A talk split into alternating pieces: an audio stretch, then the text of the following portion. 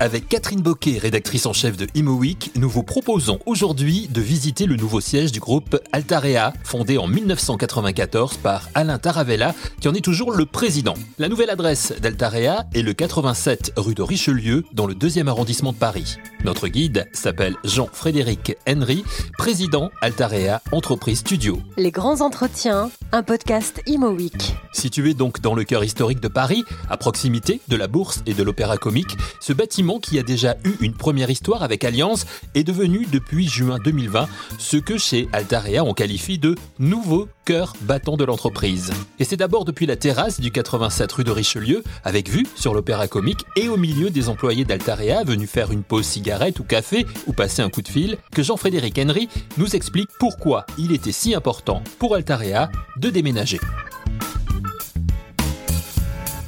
Alors c'était un besoin parce que le groupe Altaria avait grossi et qu'on explosait euh, dans nos locaux. On était éclaté sur euh, sept sites différents. Deux sites euh, avenue Delcassé, un site rue de la Boissy, on était à Bercy Village, on était à la Défense, on était à Boulogne, on était rue de Penthièvre. Mais c'était aussi une volonté, une volonté d'un de faire travailler les gens plus ensemble et mieux ensemble. Et pour ça, il n'y a rien de mieux qu'un siège commun, une maison commune. Ça n'a pas été facile de trouver le bon endroit, on était très exigeants. En plus, euh, le groupe Altarea, c'est trois métiers différents, le commerce, le bureau, le logement. Donc trouver un site qui convient à tout le monde, c'est pas facile. Et là, on a eu l'impression, euh, rue de Richelieu, de trouver l'adresse parfaite. On est euh, au cœur du Paris historique. Euh, vous le voyez avec les toitures autour de nous. On est à 25 mètres de haut, là, exactement au plafond du PLU parisien. On est entouré de, toitures magiques en zinc qui sont très très belles. On voit l'opéra comique qui, qui sort au-dessus du lot. On est à côté du boulevard Haussmann à 150 mètres, qui est l'adresse la plus mythique en termes de commerce en France. Rue de Richelieu, ça a été une des adresses historiques d'Altarea. Et enfin, enfin, euh, pour la première fois, nous sommes euh, logés dans un immeuble qui a été réalisé par Altaria Entreprise. Enfin, on ne peut plus dire c'est les cordonniers qui sont les plus mal chaussés. Enfin, on est fiers de recevoir des gens dans notre immeuble. Alors, il fallait un immeuble qui puisse accueillir 1300 collaborateurs, je crois. Vous avez choisi le, cet immeuble de la rue de Richelieu qui aujourd'hui ne ressemble en rien à ce qu'il était avant. Est-ce que vous pourriez nous en dire un petit peu plus? Oui, la volonté, c'était vraiment de faire venir tout le monde au même endroit, tout le monde dans le même lieu, pour euh, ben, inciter les gens à travailler plus ensemble, avec plus de synergie, avec plus d'énergie d'ailleurs qui circule euh, dans ce bâtiment. 1300 collaborateurs euh, à faire déménager d'un coup, c'est difficile, c'est ambitieux. Faire un chantier de 32 000 m2 en plein cœur du deuxième arrondissement, c'est évidemment d'une complexité folle. Donc ça faisait beaucoup de, de challenges.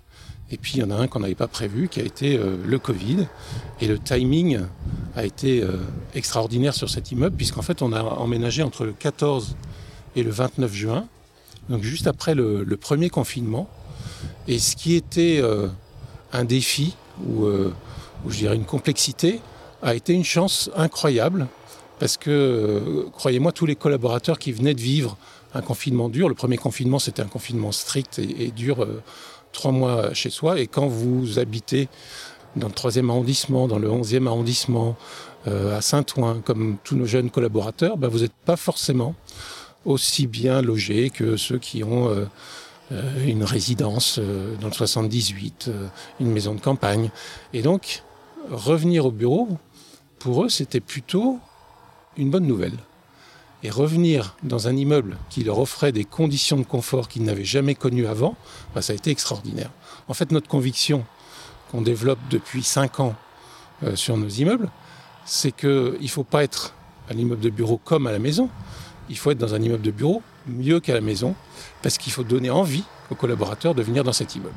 Alors comment on donne envie? Vous avez travaillé avec euh, des partenaires un petit peu originaux, enfin en tout cas qu'on n'attend pas forcément sur des sujets immobiliers? Tout à fait. D'abord on avait, euh, fait travailler toutes les équipes internes euh, d'Altaria Entreprise sur nos réflexions, nos convictions de promoteurs sur non pas le bureau du futur, mais le futur du bureau. Parce qu'on se posait même la question il y a cinq ans, est-ce qu'il y aura toujours du bureau demain? Et puis on a voulu bah, ouvrir nos horizons, demander l'avis de, partenaires extérieurs, et plutôt que de faire appel aux, spécialistes euh, de l'immobilier, aussi compétents soient-ils, on a essayé de prendre l'avis de gens dont ce n'est pas le métier, mais dont le métier c'est de détecter les tendances, les évolutions sociétales. Et on a fait appel à, un des grands cabinets de tendance parisiens, qui sont en fait les, les, les plus grands cabinets de tendance au monde, qui conseillent plutôt d'habitude euh, les gens de la mode, les gens du luxe, sur euh, voilà, qu'est-ce qu'il y aura l'année prochaine, c'est quoi la prochaine saison. Mais ce sont des gens qui ne travaillent pas sur la mousse, sur le détail, sur l'apparence. En fait, ce sont des gens qui font des analyses sociétales très poussées et qui ont été passionnés par euh, le fait de travailler sur un sujet auquel ils n'avaient jamais été confrontés, qui était l'immobilier tertiaire. Et ils sont arrivés avec une analyse mondiale extrêmement précise sur toutes les tendances nouvelles euh, auxquelles on est confronté et qui sont devenues des évidences cinq ans après. La digitalisation, la, fluidité, le fait qu'on bouge en permanence, la frontière entre le privé et le professionnel qui devient plus flou, le besoin de valeur, le besoin de, points qui nous rassemblent, qui nous fédèrent. Et c'est ça qui nous avait euh, amené à un moment où tout le monde disait ben, euh, il faut être au bureau comme à la maison. Vous savez, c'était le début du coworking il y a, il y a cinq ans. On pensait qu'il suffisait de mettre un baby-foot et puis euh, euh, des fauteuils bas et des plantes vertes pour que tout soit réglé. Et ils nous ont dit mais non, si vous faites ça, ça ne suffira pas parce que demain, on aura tous un smartphone, on aura tous une tablette, on sera capable de travailler depuis chez soi, on sera capable de, travailler depuis chez clients, depuis euh, chez nos fournisseurs. Et puis, qu'est-ce qui fera qu'on aura encore envie ou qu'on aura encore besoin de venir dans un immeuble de bureau? Et donc, en fait, il faut être mieux dans l'immeuble de bureau qu'à la maison. Il faut que l'immeuble de bureau donne envie. Alors justement, vous l'avez dit, euh, vous vous posiez la question il y a, il y a cinq ans, est-ce que le, le bureau a encore un avenir? Euh, Est-ce que vous n'avez pas eu quand même, au moment du, du confinement, au moment où vous alliez euh, aménager ici, dans, dans, dans, ces locaux qui sont quand même extrêmement euh, importants, extrêmement grands, est-ce que vous n'avez pas eu quand même une petite inquiétude de se dire, quand on a vu euh, que les gens, à partir du confinement, euh, bah, voulaient accélérer le, le, les nouveaux usages, quoi, finalement? Est-ce que ça ne vous a pas un petit peu inquiété par rapport à tout ce qui était déjà en chantier? Alors clairement, ces confinements euh, qu'on a vécu de façon euh, imprévue et imposée ont été des accélérateurs de tendance. Il n'y a pas eu de révolution. En fait, tous les mouvements, on les avait déjà détectés, ils ont été accélérés et amplifiés. Évidemment, ça pose beaucoup de questions sur le futur. Quel sera le besoin de mètres carrés de bureau? Euh, Moi, je n'ai pas de boule de cristal, je ne sais pas vous le dire. Il y aura vraisemblablement des impacts sur le marché tertiaire en Ile-de-France et en France. En revanche, on a des convictions qui aujourd'hui semble établi et partagé. Euh, le télétravail, c'est un outil de continuité d'activité qui est incontournable. Plus personne ne peut s'en passer. Et on l'a vécu nous-mêmes, par hasard. On avait fait le choix d'équiper 100% de nos collaborateurs, tout le monde, y compris les stagiaires, y compris les assistantes, de téléphones portables, d'ordinateurs portables. Pourquoi? En prévision de notre emménagement ici, pour en fait faire des économies sur les installations de téléphonie fixe. Et puis, on s'est retrouvé en un week-end avec un confinement imposé. Et ça n'a posé aucun problème. Le lundi matin, on était capable de travailler 100% à distance. Donc, vous voyez, il n'y a pas de réticence de fond. En revanche, très vite, dès le mois d'avril, on avait des retours d'études internationales qui nous disaient attention, c'est pas si simple que ça, et ça n'est pas exactement ce qu'on croyait.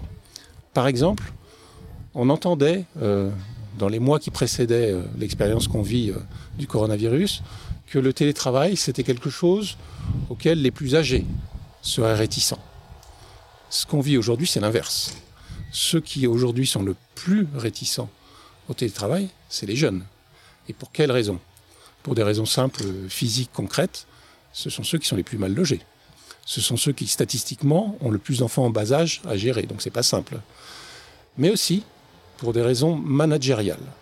Les gens qui sont en télétravail ont un vrai problème de management. Ils ont l'impression d'être moins ou de n'être plus managés. Ils ont l'impression de faire leur travail, mais de ne pas progresser. En fait, c'est en se confrontant au quotidien avec leurs collègues qu'ils progressent, qu'ils évoluent. Moi, je donne des cours euh, à la Sorbonne. Je peux vous dire que quand vous discutez aujourd'hui avec euh, deux générations d'étudiants qui ont vécu deux années perturbée par le confinement, je peux vous dire que cette génération-là, elle va être assez allergique au, télétravail. Et c'est donc sur ce nouveau site du 87 rue de Richelieu que les collaborateurs d'Altarea aiment aussi venir travailler, selon Jean-Frédéric Henry. Quittons la terrasse et retrouvons-nous toujours avec Catherine Boquet, rédactrice en chef d'Imo et notre guide, Jean-Frédéric Henry, président Altarea Entreprise Studio, dans le somptueux hall d'accueil de l'entreprise entre les rues de Richelieu et Favard. Un hall qui immédiatement donne le ton de ce à quoi ressemble ce lieu, cette maison Altarea, dont la conception a été confiée à l'architecte Jean-Michel Villemotte. Oui, parce que tout le travail qu'on a fait avec Jean-Michel Villemotte, ben, c'est d'injecter de la lumière, d'injecter de la transparence, d'injecter de la fluidité dans cet immeuble. Ceux qui ont eu euh, la chance ou, ou, la malchance, je ne sais pas, de venir dans l'ancien siège des, AGF, devenu le siège euh, d'Alliance en, France, se souviennent d'un immeuble qui était euh, intéressant par son architecture extérieure, mais qui était extrêmement sombre, extrêmement compliqué. Et en fait, pour obtenir cet effet, Aujourd'hui, ça paraît évident, ça paraît simple, mais on a cassé euh, deux planchers, on a relevé une verrière d'un étage et demi euh, et on a percé euh, des trous dans un immeuble qui est en béton précontraint, ce qui n'était pas d'une simplicité évidente, pour apporter de la lumière, pour apporter de la végétation, pour faire vivre le socle de cet immeuble. Une des idées de, de Jean-Michel Villemotte, c'était de retrouver l'inspiration d'origine de Joseph Belmont l'architecte qui avait été choisi par les AGF pour euh, construire ce, siège, qui était à l'origine très ouvert sur la ville, et de le réouvrir en créant finalement cette réinterprétation d'un passage parisien typique du deuxième arrondissement qui relie la rue de Richelieu à la rue Favard.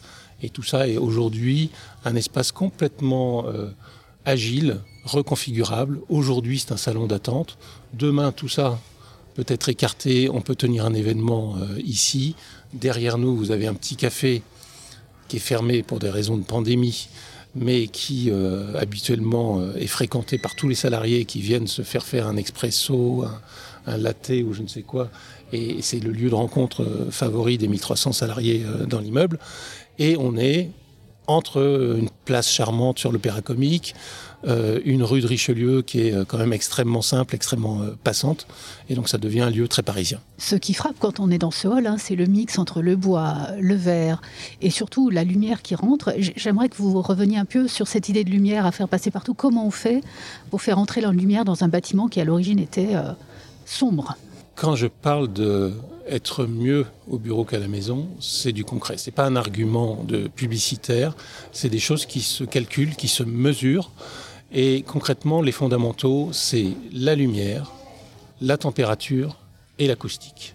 Et donc on a travaillé alors, euh, sur la température, sur le confort thermique. Je dirais que c'est classique dans les immeubles de bureau. Là, ce qu'on a essayé de faire, c'est d'aller un tout petit peu plus loin et de redonner la maîtrise aux utilisateurs. Tous les bureaux ont des fenêtres ouvrantes. Vous décidez simplement d'ouvrir ou de fermer votre fenêtre. Vous entendez le bruit de la ville, vous avez un petit filet d'air qui passe. Évidemment, ça coupe la clim.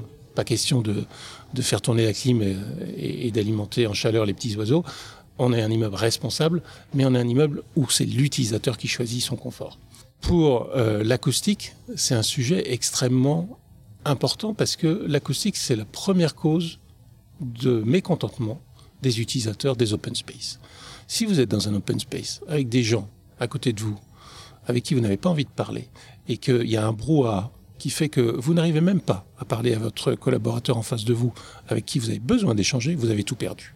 Si vous êtes dans un open space où les gens passent devant votre bureau pour aller ailleurs, vous avez tout perdu. Là, on a essayé de faire des villages, on a laissé à chaque manager la possibilité d'organiser ces espaces de façon à ce qu'ils soient formatés en fonction des échanges internes au groupe.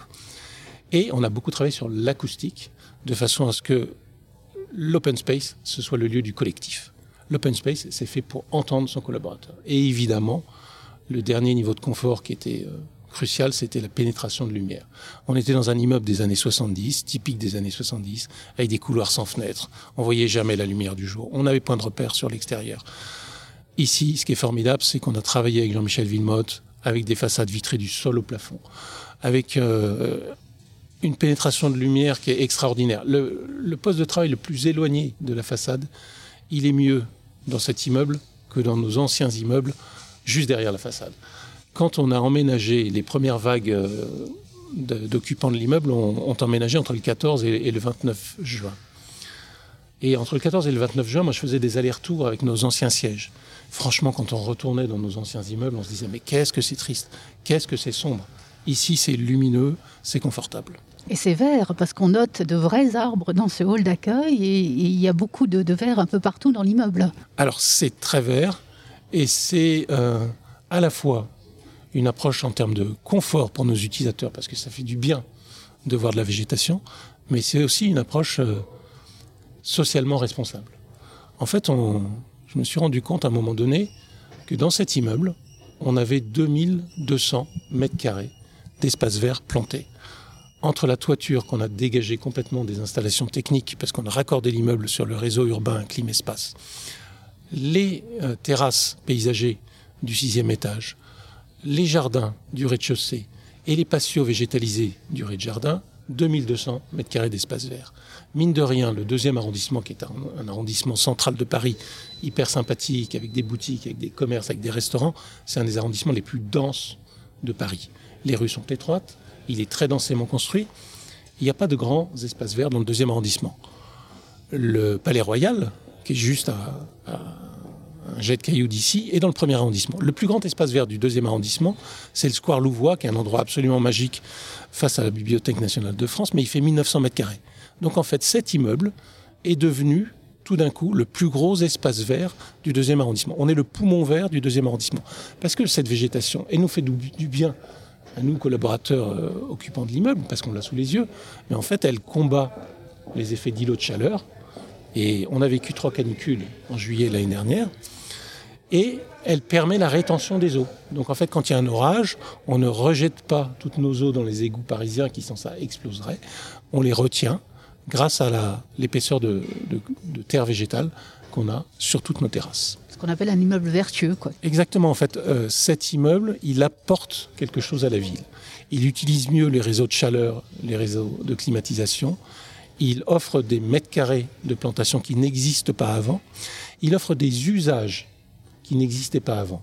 On a fait le choix d'ouvrir cet immeuble sur la ville avec euh, toute une partie du rez-de-jardin qui est traitée en business center, avec un grand auditorium de 280 places et euh, des salles de réunion qui sont ouvertes aux utilisateurs du quartier qui peuvent les, utiliser, les louer, et y compris quand l'immeuble de bureau ne fonctionne pas.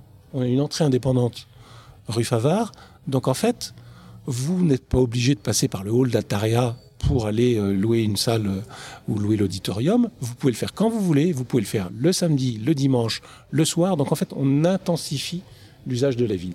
En fait, on a redonné un caractère parisien au pied de cet immeuble qui avait été un peu euh, noyé par les dernières années de son utilisation. Un bâtiment lumineux, végétalisé, mais un lieu ouvert au-delà des collaborateurs d'Altarea à ceux qui souhaitent louer une salle, un auditorium. Un lieu où l'on se détend, où l'on se restaure et où on fait une grande place aux artistes. Pour en parler avec Jean-Frédéric Henry, descendons au sous-sol qui n'en est pas vraiment un, un lieu où là encore la lumière est très présente. Un endroit où l'on peut accéder sans obligatoirement entrer chez Altarea. Nous nous installons avec notre hôte près des cuisines dans l'espace restauration. Oui, en fait, on a une offre de restauration euh, qui est assez variée. On a des, petits salons de réception euh, au sixième étage euh, pour les membres du COMEX. Et puis pour tout le personnel et, nos visiteurs, on a un restaurant d'entreprise qui offre deux possibilités. Nous sommes dans ce qu'on appelle le market, qui est un food court où on peut déjeuner rapidement ou avec des salades. C'est un des endroits les plus euh, fréquentés euh, de l'immeuble en ce moment parce que on, vit une période qui est, particulière et, les collaborateurs ont choisi de venir travailler parce que c'est plus facile pour eux de travailler sur grand écran ou de travailler euh, avec leurs équipes ou tout simplement parce qu'ils ne sont pas bien chez eux pour travailler, ben c'est important de leur offrir la possibilité de déjeuner. Et puis on a un deuxième espace qui lui est plus calme acoustiquement, et d'ailleurs on y diffuse de la musique, euh, qu'on appelle le Resto, et qui est le premier restaurant d'entreprise servi à la place dans Paris.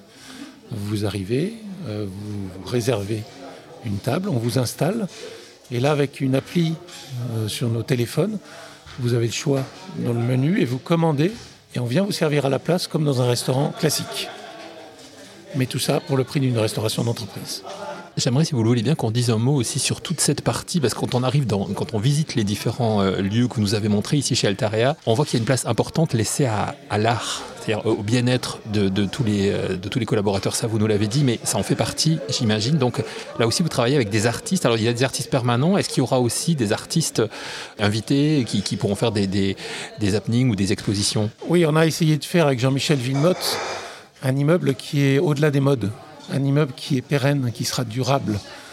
Mais on ne voulait pas un immeuble glacial, on ne voulait pas un immeuble noir et blanc, on voulait un immeuble à l'image d'Altarea. Et le meilleur moyen d'incarner cet immeuble, ça a été le choix d'y loger des œuvres d'art représentatives de, notre métier, de nos ambitions. Et donc, euh, il y a d'une part des œuvres permanentes. Euh, il y a un, un, arbre de Giuseppe Pennone de 11 mètres de haut qui est assez spectaculaire et, qui est intéressant parce que le travail de Pennone, euh, l'arte povera, c'est finalement la trace du passé. Il part d'une poutre et, en sculptant le bois, il, retrouve la trace euh, de l'arbre tel qu'il était il y a 30 ans. Et donc c'est un peu représentatif du travail qu'on fait aujourd'hui de reconstruire la ville sur la ville. En tout cas, ça, je trouve qu'il y a un lien évident. Cette œuvre est au milieu du hall et je dirais que Jean-Michel Villemotte a bâti la décoration de notre hall autour de cette œuvre. Elle est partie prenante de la conception euh, de l'immeuble. Et puis il y a euh, des œuvres d'un jeune collectif, une œuvre lumineuse qui est euh, absolument dynamique. Moi, elle me met de bonne humeur chaque fois que j'arrive dans ce hall le matin. Et puis il y a une autre catégorie d'œuvres qui sont issues d'un concours qu'on a organisé avec Jean Deloisy et, et l'école des beaux-arts. On a sollicité les étudiants de 4e et de 5e année, les jeunes diplômés des beaux-arts. Ils ont été plus de 50 à répondre à notre sollicitation, à proposer euh, des œuvres. Et on en a choisi un peu plus de 10 qu'on a répartis dans tous les étages, sur les paliers d'ascenseur, et qui sont des œuvres euh, étonnantes, toutes différentes les unes des autres. Et on leur avait imposé un thème qui était euh, l'humain et l'urbain. Comment notre métier finalement se confronte aux besoins de l'usage, donc aux besoins de l'humain, et aux besoins de la ville, de l'urbain. Ils l'ont tous traité de façon plus ou moins directe, plus ou moins littérale. Mais en tout cas, on a été tellement content du résultat qu'on a choisi plus d'œuvres que ce qu'on avait initialement euh, imaginé. Et que ces œuvres, elles, elles habitent aujourd'hui l'immeuble. Elles vont bouger. On imagine de continuer cette démarche dans le temps euh, avec des nouvelles œuvres qui viendront euh, habiter cet immeuble. Ça veut dire que l'art, que ce soit la musique, la peinture ou des, des œuvres d'art, quelles qu'elles soient, entrent dans l'immeuble de bureau parce que ça fait du bien aussi euh, aux salariés et ça contribue à changer euh, la manière et la, manière dont on vit au travail.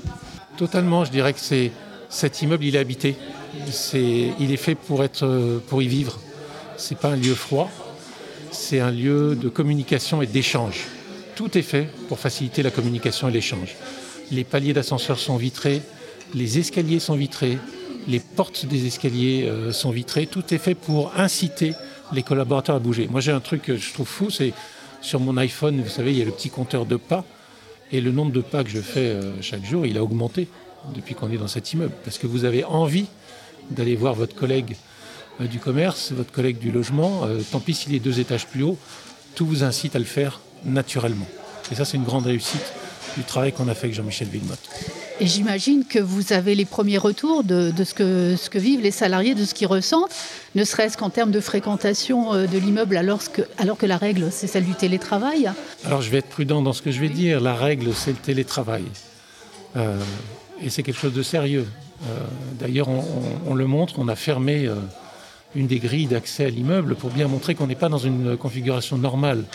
On a fermé notre, notre petit café qui d'habitude est l'endroit le plus fréquenté de l'immeuble euh, parce qu'on n'est pas dans une situation normale. Mais euh, on a proposé à chaque manager, euh, après un tête-à-tête -tête avec chaque collaborateur, de voir avec lui si, pour des raisons techniques, besoin de gros logiciels, besoin de grands écrans, pour des raisons de, je dirais, d'organisation managériale, travail en équipe, travail en mode projet, ou simplement pour des raisons personnelles, parce que vous êtes mal logé, parce que vous avez des difficultés, ou parce que pour ne pas tourner en rond, vous avez besoin de venir à l'immeuble de bureau À ce moment-là, on se met d'accord sur un rythme pour que les gens puissent venir, quand ils le souhaitent, travailler dans cet immeuble. Et la fréquentation, elle est euh, au-delà de ce qu'on espérait. Il y a beaucoup de gens qui préfèrent venir là que euh, de travailler depuis chez eux parce que c'est quand même beaucoup plus efficace, beaucoup plus convivial et beaucoup plus motivant. Pour revenir un petit peu sur ce que vous disiez au début de, de cet entretien, en fait, cet immeuble aujourd'hui, il est à l'image de ce que Altarea propose à ses clients. Les clients, quand vous les faites venir ici, ont déjà une idée de ce que vous allez pouvoir faire pour eux, c'est ça? Exactement, je suis, je suis heureux et fier parce qu'enfin, on a une vitrine de notre savoir-faire. Et finalement, les, nos convictions qu'on a injectées dans cet immeuble, euh, le fait que l'immeuble euh, de bureau, c'est d'abord un lieu de communication et d'échange, le fait que l'immeuble de bureau, il est ouvert sur la ville, le fait que l'immeuble de bureau, il doit avoir une ambition architecturale et être capable d'incarner la société, le fait que l'immeuble de bureau est un lieu de transmission du savoir et de la culture d'une entreprise, ben, euh, c'est évident quand on visite cet immeuble. Et ces convictions, on les injecte dans tous nos projets. On l'avait injecté dans le siège de parfum Christian Dior qu'on a fait dans l'immeuble Cosmo à Neuilly. On l'a injecté à une autre échelle, 56 000 m2, dans le siège d'Orange, Bridge, qu'on livre ce mois-ci à Issy-les-Moulineaux, qui est des endroits les plus spectaculaires qu'on peut visiter aujourd'hui à l'échelle du Grand Paris. C'est un immeuble extraordinaire qu'on a fait avec Jean-Paul Viguier. Et on va continuer de le faire sur tous nos projets. Alors ici, donc on l'a bien compris, nous sommes chez Altaria, mais pas que. Parce que cette ouverture sur la ville, vous la voulez euh, vraiment ouverte à tout le monde finalement Complètement. Cet immeuble, il est ouvert sur la ville euh, par la, rue euh, qu'on a créée avec Jean-Michel Vinotte, mais aussi il sera ouvert sur la ville par les boutiques du rez-de-chaussée qui aujourd'hui ne sont pas encore très visibles parce que malheureusement, ben, il y a beaucoup de commerces qui, qui sont fermés, qui n'ont pas pu ouvrir et que c'est la dernière zone qui était en chantier dans l'immeuble. Mais demain, on y logera euh, une extension de notre business center, donc qui sera ouvert à tous les, habitants du quartier. On y loge déjà la Fondation Palladio. Et on est très fiers que la Fondation Palladio ait, ait choisi notre immeuble pour s'implanter et pour, euh, je dirais, devenir encore plus efficace. Ils implantent ici la Maison Palladio, c'est-à-dire qu'il y a à la fois le siège de la Fondation et le lieu de l'Institut, là où ils forment les auditeurs de Palladio. Et donc euh, le fait que la Fondation Palladio qui travaille sur la ville ait choisi notre immeuble est assez euh, gratifiant pour cette démarche d'ouverture sur la ville qu'on a enclenchée sur Richelieu. 87 rue de Richelieu, c'est désormais l'adresse du groupe Altarea, un bâtiment imaginé en collaboration avec l'architecte Jean-Michel Villemotte, un bâtiment ouvert sur la ville et pour citer l'architecte, un trait d'union entre le modernisme de l'art brutaliste des années 70 à la contemporanéité des immeubles de bureaux modernes. Merci à notre guide Jean-Frédéric Henry, président Altarea Entreprise Studio pour cette intéressante visite guidée. Merci à vous d'avoir écouté cette émission et rendez-vous très vite pour un nouveau numéro de Les grands entretiens un podcast Imo Week.